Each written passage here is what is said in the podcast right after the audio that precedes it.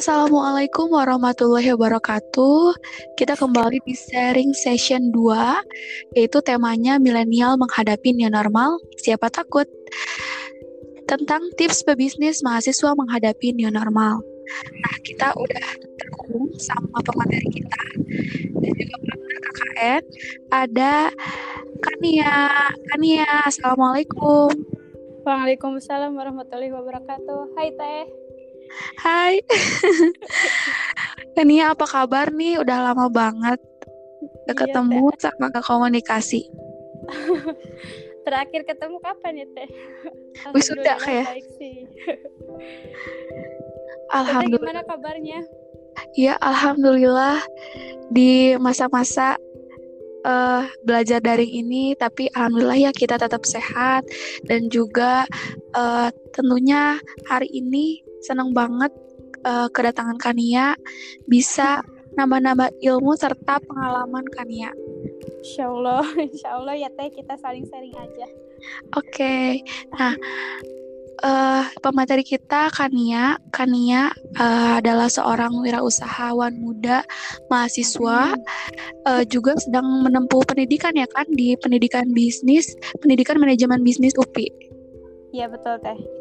Wah mantep banget nih, pasti ilmu itu langsung diimplementasikan. Enggak juga sih. Nah, dengar-dengar eh, atau bicara tentang bisnis, kira eh, Kania sekarang tuh lagi menggeluti bisnis apa sih kan? Hmm, Oke, Bismillahirrahmanirrahim. Dimulai ya Teh. Oke. Mm, sebelumnya terima kasih banyak kepada Teh Yuli yang sudah apa ya memberikan kesempatan untuk Kania bisa sharing bareng-bareng pada hari ini. Hmm, kalau misalkan dari Kania sendiri ya, Kania itu kan eh, sekarang lagi kuliah ya, lagi kuliah di semester 6 jurusan Pendidikan Bisnis di UPI menuju semester 7. Jadi sekarang kan pekan UAS ya. Teh Yuli juga lagi UAS kan atau udah selesai?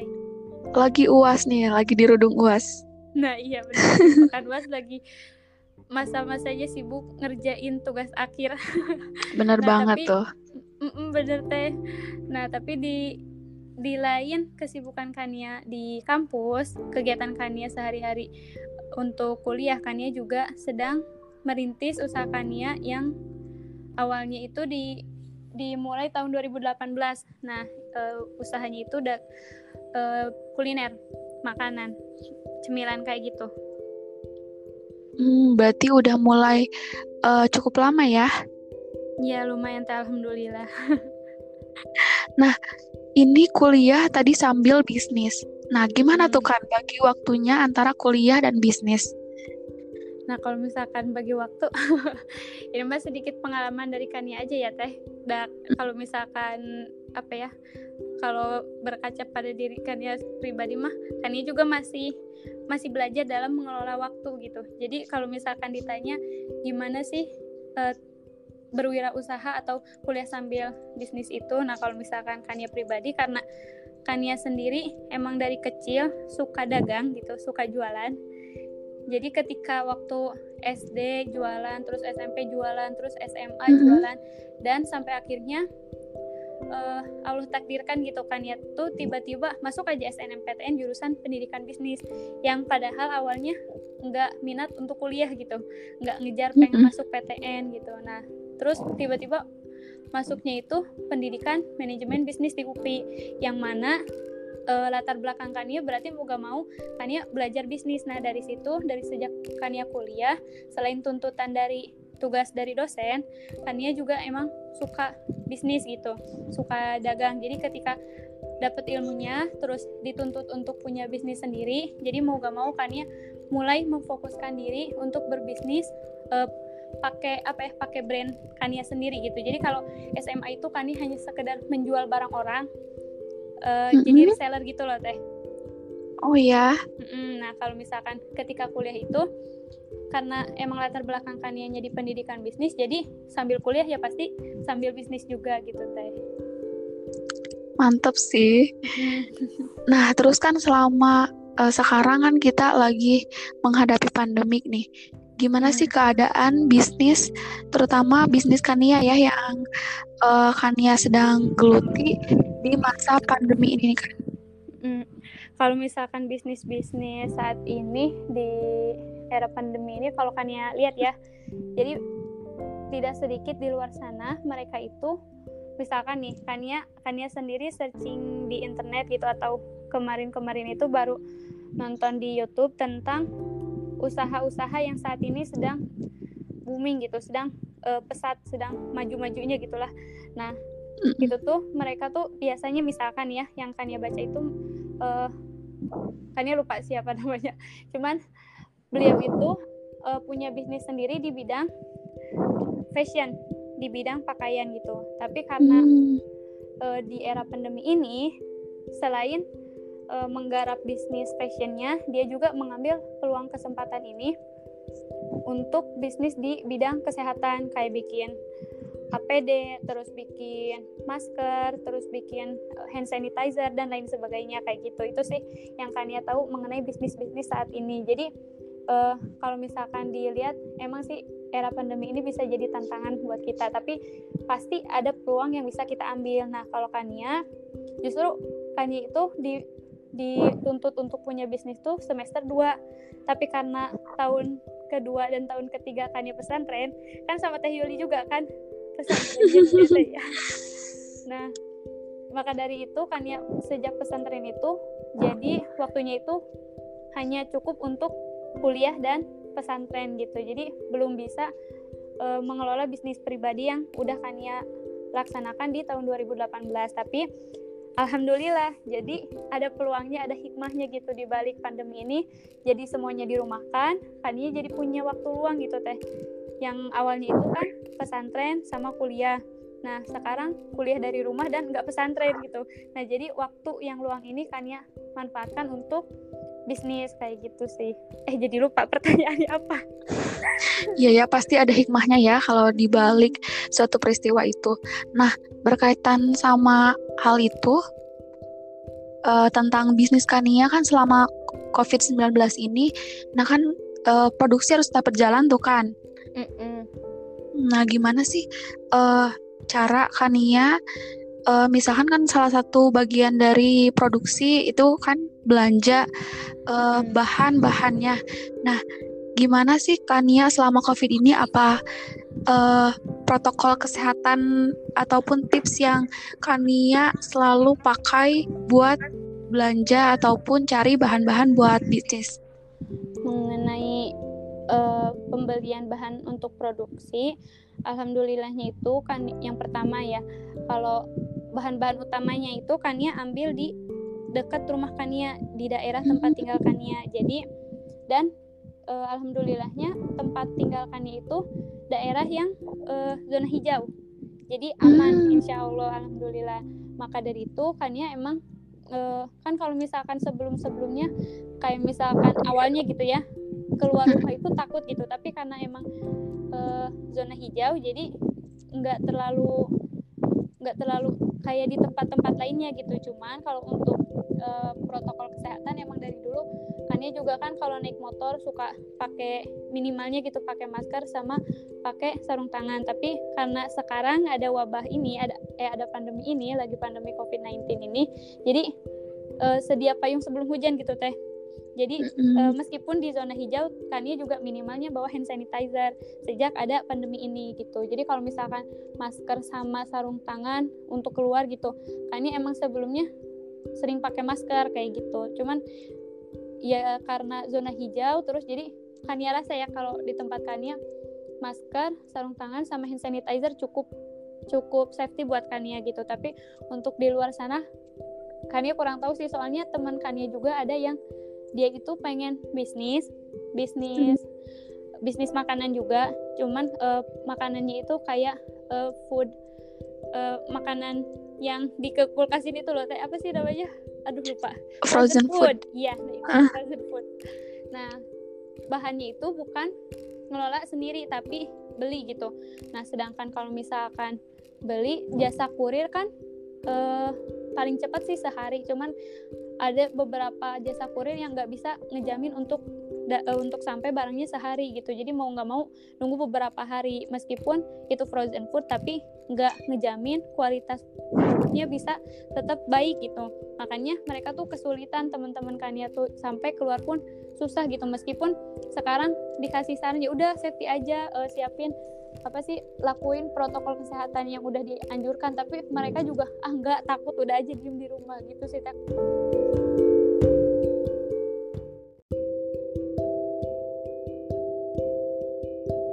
setelah dengar cerita Kania tadi, kalau misalkan ya Kania bisa uh, memperoleh bahan buat produksi dengan aman dan juga tadi kan di zona hijau. Nah kan Kania sekarang kita sekarang udah mulai memasuki era new normal, kenormalan baru atau adaptasi kebiasaan baru. Nah, kalau di peraturan di adaptasi kebiasaan baru ini banyak sektor bisnis ataupun ekonomi yang udah dibuka seperti pasar, supermarket, minimarket, uh, tapi tetap ya uh, jam operasionalnya dibatasi dan kapasitas juga dibatasi. Nah, uh, bagi Kania ataupun uh, pebisnis muda, kira-kira apa aja sih tantangan yang dihadapi uh, di era new normal ini?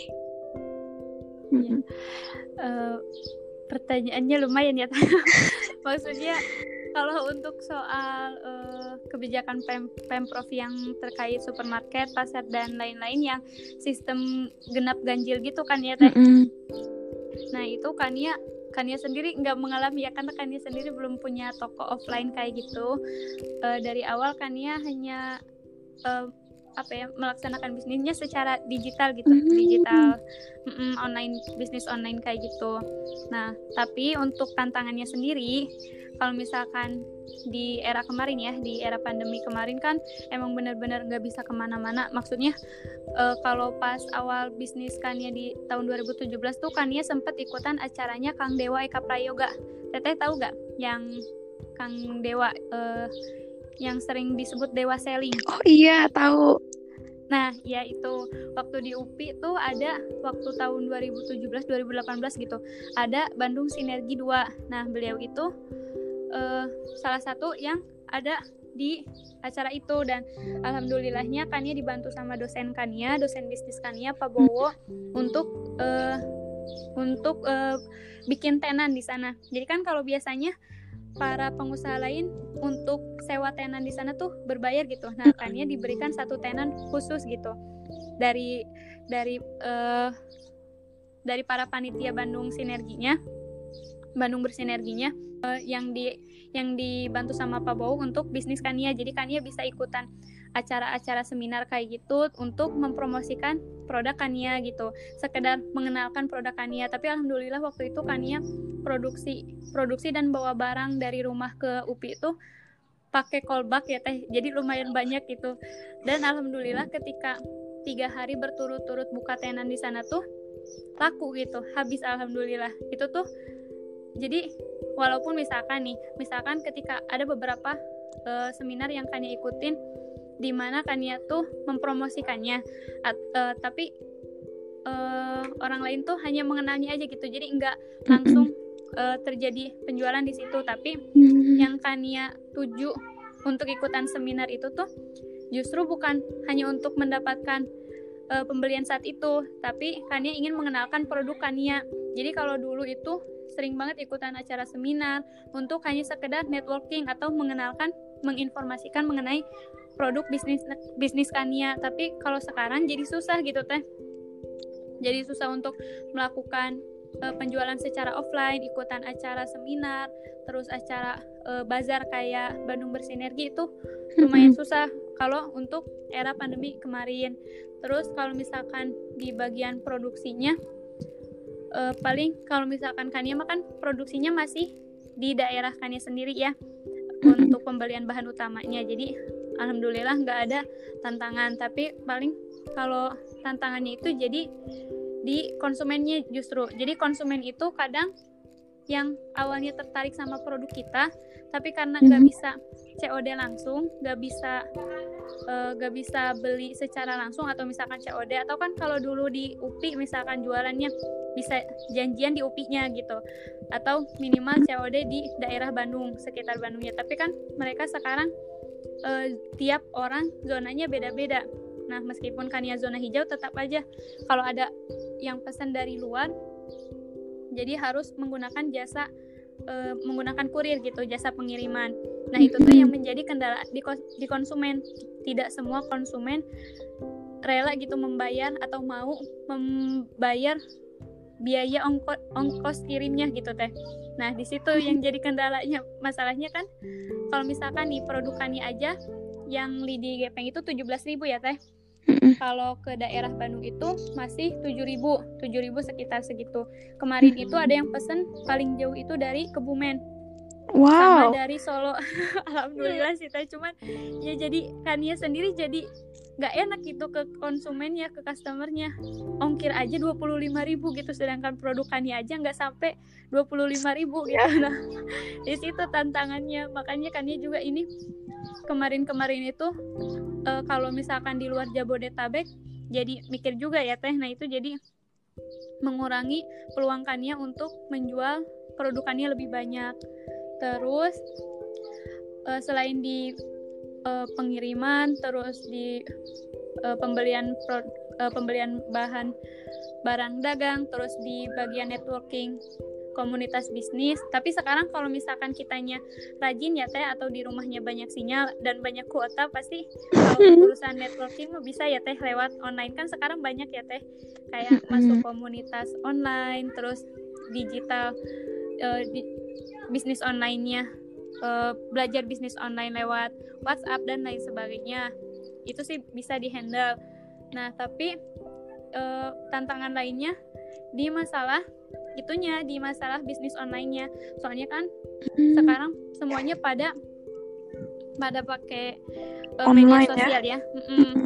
nah cuman nggak semua tempat ada sinyal gitu teh. Termasuk di Kania di rumah Kania.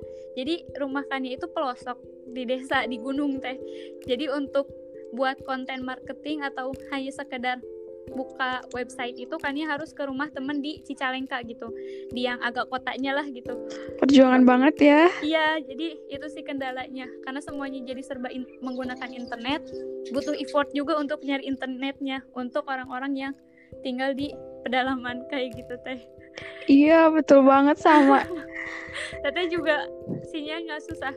Susah banget di sini hanya ada sekitar dua provider yang ada sinyalnya dan sisanya tuh nggak ada H+. Tapi iya. luar biasa Perjuangan ya teh. Perjuangan kuliah, terus KKN juga secara online nyari sinyal, masya Allah. mantap. Mm-mm. kan eh setelah eh, ya selama ini normal eh rata-rata eh bisnis eh, tadi katakannya berubah jadi online tuh kan.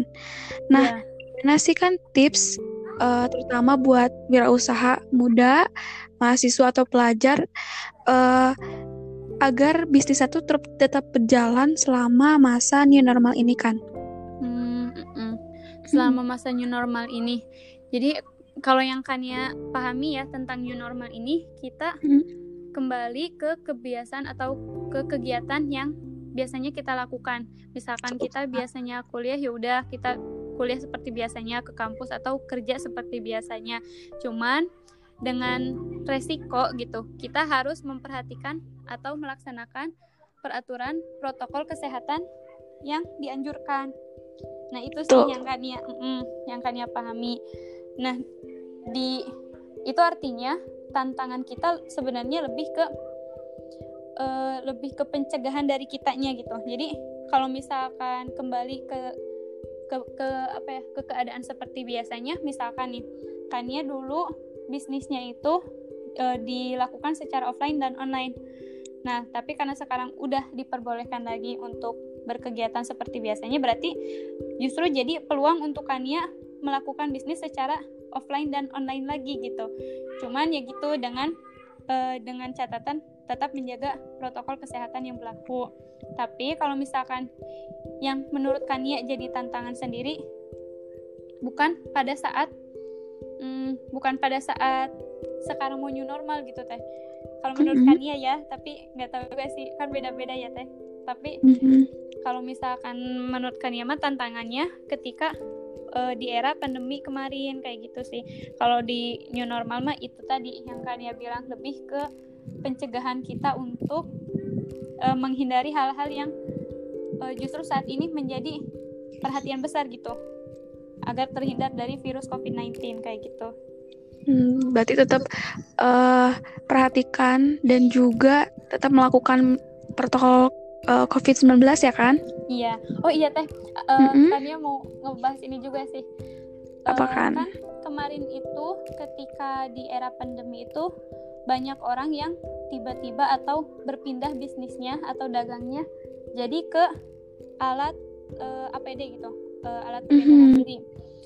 Nah, uh, emang sih kalau misalkan di era pandemi kemarin uh, pasti pemasukannya itu uh, tinggi gitu melejit gitu ya teh mm-hmm. uh, omsetnya itu melejit tapi yang yang Kania pahami ya mengenai bisnis musiman itu pasti ada masa redupnya gitu mm. nah justru ketika akan new normal ini di sini tuh menjadi PR kita untuk kemudian mengembangkan kembali bisnis lama kita misalkan yang cerita tentang uh, seseorang yang awalnya bisnis di bidang fashion terus adanya peluang di di balik pandemi COVID-19 ini mereka bikin masker, mereka bikin hand sanitizer dan lain sebagainya tapi ketika udah ada ancang-ancang dari pemerintah mengenai new normal, mereka itu langsung sibuk uh, me, apa ya?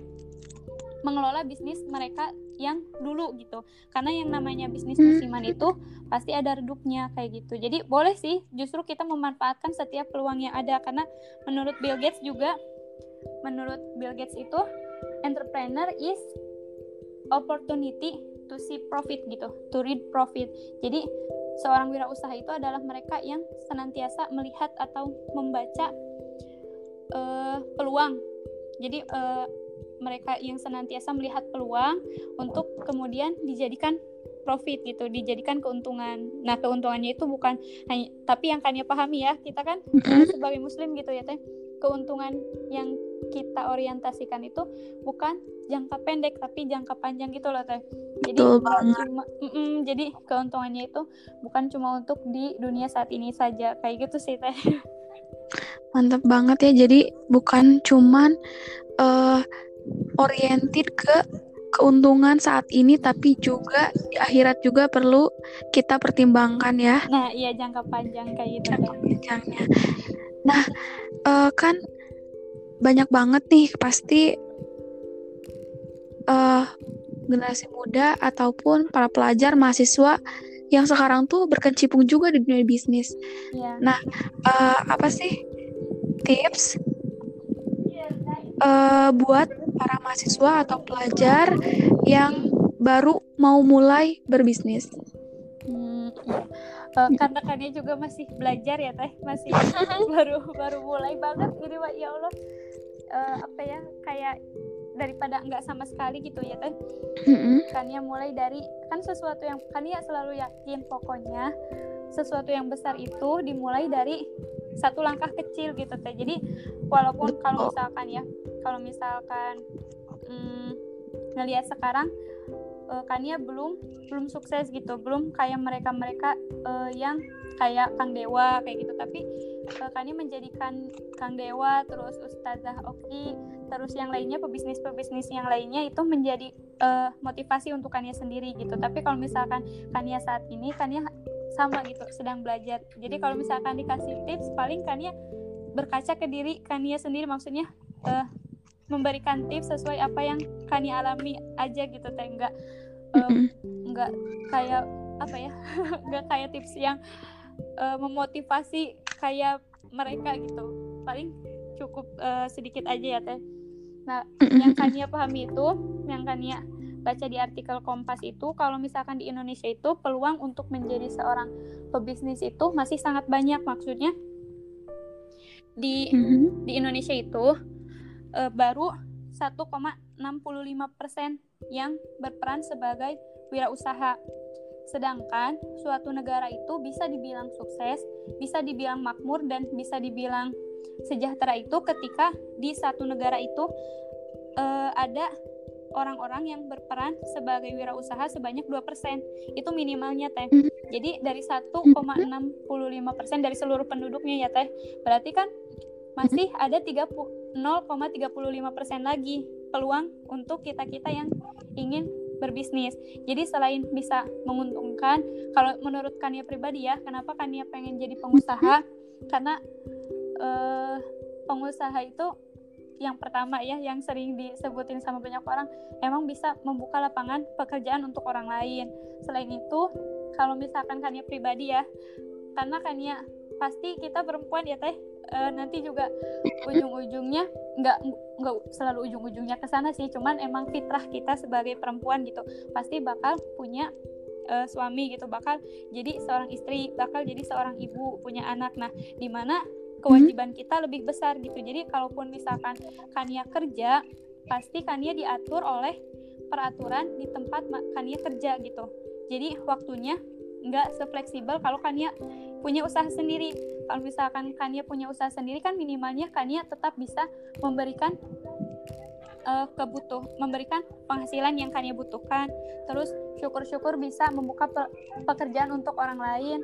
Terus juga uh, waktu yang Kania uh, yang Kania butuhkan itu bisa dikelola sesuai uh, sesuai kegiatan yang Kania lakukan gitu. Jadi kalau misalkan kita e, mengelola bisnis pribadi kan kita bisa punya waktu luang gitu maksudnya punya waktu punya e, apa ya punya keluasan untuk mengatur waktu yang akan kita alokasikan untuk kehidupan pribadi kita dan untuk kehidupan e, kewajiban kita di bisnis itu kayak gitu sih teh.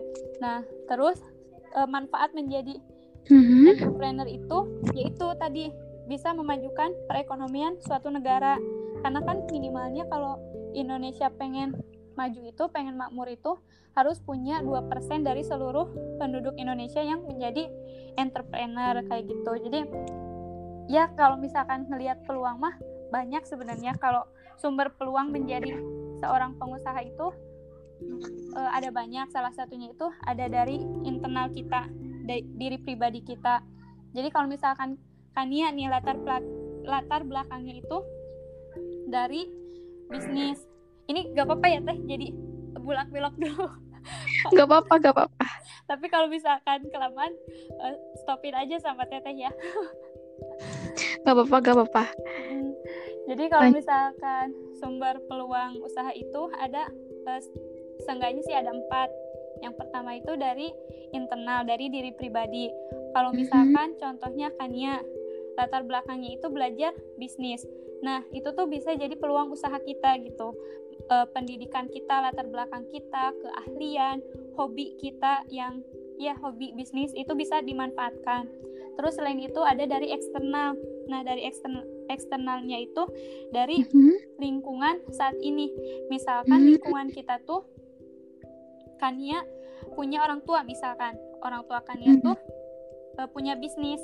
Nah, itu tuh bisa dimanfaatkan untuk kita uh, meneruskan usahanya atau minimalnya kita belajar bisnis ke orang tua kita atau misalkan ikutan komunitas bisnis. Nah, itu bisa menjadi sumber kita menjadi wirausaha kayak gitu. Minimalnya kita networking terus kenal banyak orang uh, yang udah jadi pengusaha yang udah lebih expert nah kita berguru uh, jadikan mereka mentor jadikan mereka motivasi nah itu bisa mendorong kita untuk uh, menguatkan uh, tekad kita untuk menjadi seorang wirausaha. Nah, selain itu, sumber peluang usaha juga dari perubahan. Mulai dari hmm. perubahan lingkungan, kayak perubahan zaman ini, maksudnya perubahan zaman per, perubahan uh, saat ini kan yang awalnya baik-baik aja tiba-tiba ada COVID-19. Nah, itu kan perubahan ini bisa dijadikan kita bisa kita jadikan menjadi uh, sumber peluang usaha gitu. Jadi uh, usaha masker, hand sanitizer dan lain sebagainya. Terus yang terakhir itu dari konsumennya. Nah, kita lihat mm-hmm. keinginan dan kebutuhan konsumen saat ini. Nah, jadi uh, misalkan keinginan konsumen saat ini pengen cemilan karena kan banyaknya mereka pada diem di rumah ya teh uh, banyaknya diem di rumah terus uh, pa pasti pada pengen ngemil terus pada sekarang kan tiba-tiba aplikasi uh, aplikasi yang menyajikan berbagai film itu jadi banyak ya teh?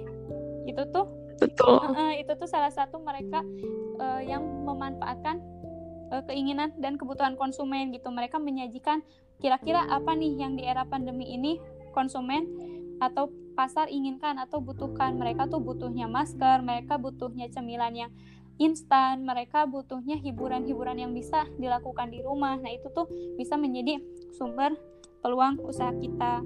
Nah kita tinggal pilih passion kita lebih ke sociopreneur misalkan ke intrapreneur hmm. atau ke ekopreneur. Kalau misalkan hmm, intrapreneur itu kayak kania pribadi. Jadi uh, ya seseorang yang melakukan wirausaha atau melakukan bisnis, mengelola usaha itu untuk mendapatkan keuntungan.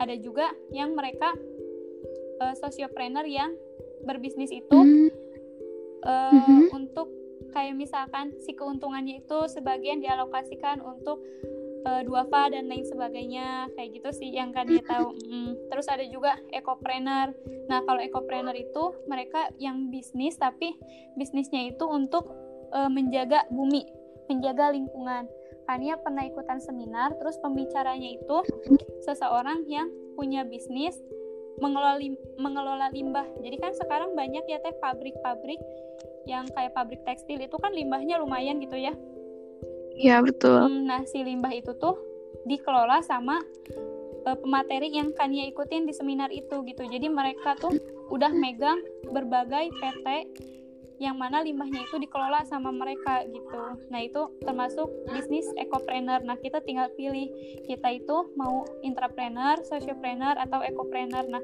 sebenarnya banyak sih tipsnya gitu, mulai dari mencari peluang, terus mencari mentor, terus uh, uh, mencari uh, apa ya networking biar kalau misalkan kita banyak kenal sama pengusaha gitu minimalnya kita jadi terdorong gitu karena lingkungannya pada pada merintis pada punya bisnis pasti kita juga secara apa ya dis, tidak disadari pun kita jadi pengen berbisnis kayak gitu sih teh Iya sih kan benar banget. Emang big steps itu combinations of small steps.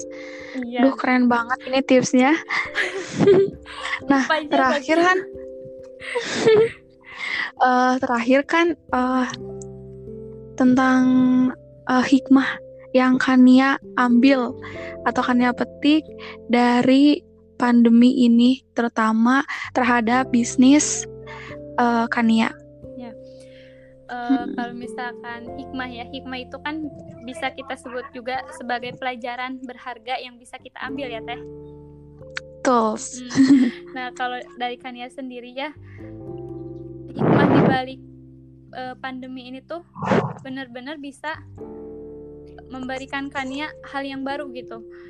Dari mulai kita survive buat kuliah tetap kuliah secara online uh, di mana kita tuh mengorbankan apa ya istilahnya kalau biasanya kan kita kuliah tinggal ke kampus aja tapi kalau sekarang udah mah kita bayar UKT terus kita juga harus punya uh, budget yang lebih untuk kuliah kayak gitu.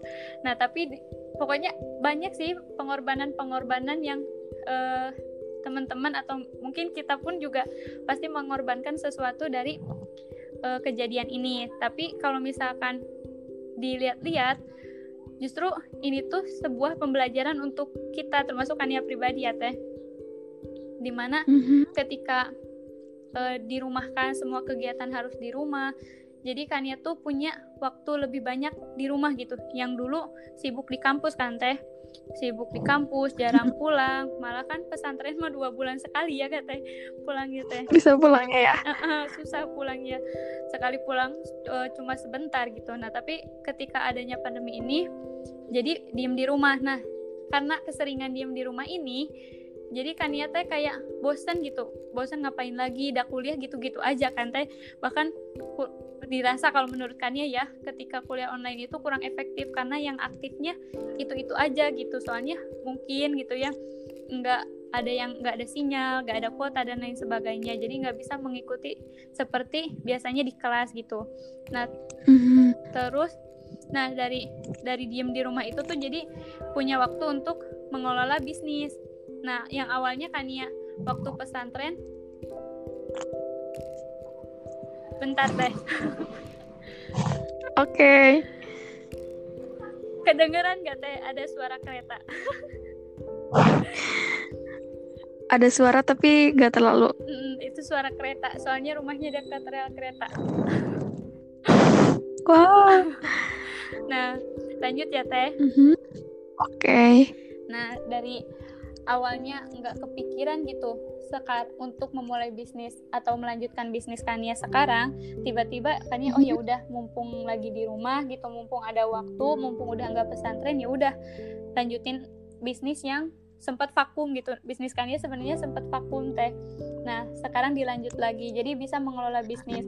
Nah kalau misalkan sehari-hari seperti biasanya itu kan waktu awal kuliah kan Kania ngerintis bisnis ini waktu awal kuliah ya jadi capek gitu teh lebih capek sebenarnya harus uh, beli bahan bahan bahan bahannya bahan barang dagangnya terus harus produksi terus harus pemasaran harus kuliah juga. Belum kalau misalkan ikutan acara seminar dan lain sebagainya itu kan pulang pergi ke mana-mana aja gitu. Nah tapi kalau sekarang semuanya diem aja di rumah gitu.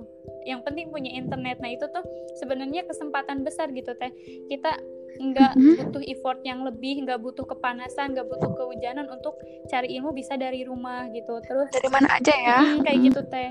Bisnis juga kan kan ya nggak usah COD atau misalkan nggak usah uh, ke rumah teman atau ke kosan teman nganter-nganterin barang. Ini mah cuma tinggal diem aja di rumah bikin konten marketing terus uh, promosiin di Instagram atau WhatsApp atau memanfaatkan mm-hmm. fasilitas uh, teman misalkan ya. Nah tinggal di diem aja di rumah gitu. Dan itu tuh tetap ada rezekinya gitu alhamdulillah. Terus hikmahnya itu kan dia juga jadi bisa terbuka gitu teh bisa membuka mata. Ternyata selain kita banyak loh yang kondisinya lebih apa ya lebih Allah uji gitu daripada kita. Soalnya kan kalau pas awal-awal nih ya kan ya sendiri ya di rumah kan gitu. Ya nggak bisa pesantren. Ya kuliahnya jadi kayak gini. Ya jadwalnya jadi berantakan gitu ya. Banyak banget ngeluhnya. Tapi justru ini tuh pembelajaran gitu nikmat dari Allah Subhanahu Wa Taala di mana momen-momen kita ketika berjuang untuk bertahan untuk beradaptasi ya teh. Ini tuh ini tuh bakalan dikenang suatu saat nanti ya gak sih teh Iya dong, pasti. Hmm, apalagi sekarang ada KKN kayak gini. Pernah gak sih Teteh uh, mikir, ih sedih banget KKN angkatan kita kayak gini gitu Teh. Tapi justru dari sini kita Kania sendiri ya, Kania sendiri bisa belajar sharing ses sharing session kayak gini gitu Teh. Nah itu tuh Masya Allah bermanfaat banget. Banyak sih hikmahnya, gak akan tamat Teh kalau iya. Banyak banget ya hikmahnya. Iya terus juga bisa bela uh, belajar banyak hal baru ini. Uh, ini pertama kali buat podcast tapi uh, ya banyak lah pokoknya. Ya. hikmahnya. Allah. nah uh, makasih banyak ke Kania ilmunya dan pengalamannya terus juga informasinya banyak banget buat kita dan juga para pendengar. Uh, semoga ini bisa bermanfaat. Amin dan semoga juga kan uh, pandemi ini segera selesai dan kita bisa uh, bersekolah, berkuliah dan berkegiatan seperti biasa. Dengan aman tentunya ya teh. Betul banget. Iya. Nah, uh, tetap ya kepada uh, teman-teman untuk uh, terus jaga kesehatan dan juga tetap menerapkan protokol COVID-19. Iya, betul. Nah, makasih buat sesi sharing kali ini. Iya, makasih juga ya, Teh. Uh, iya kan ya. Uh, akhir kata, wassalamualaikum warahmatullahi wabarakatuh. Waalaikumsalam warahmatullahi wabarakatuh. Semoga bermanfaat ya teman-teman. Makasih Teh Yuli. iya, amin. Dadah. Bye. Assalamualaikum. Waalaikumsalam.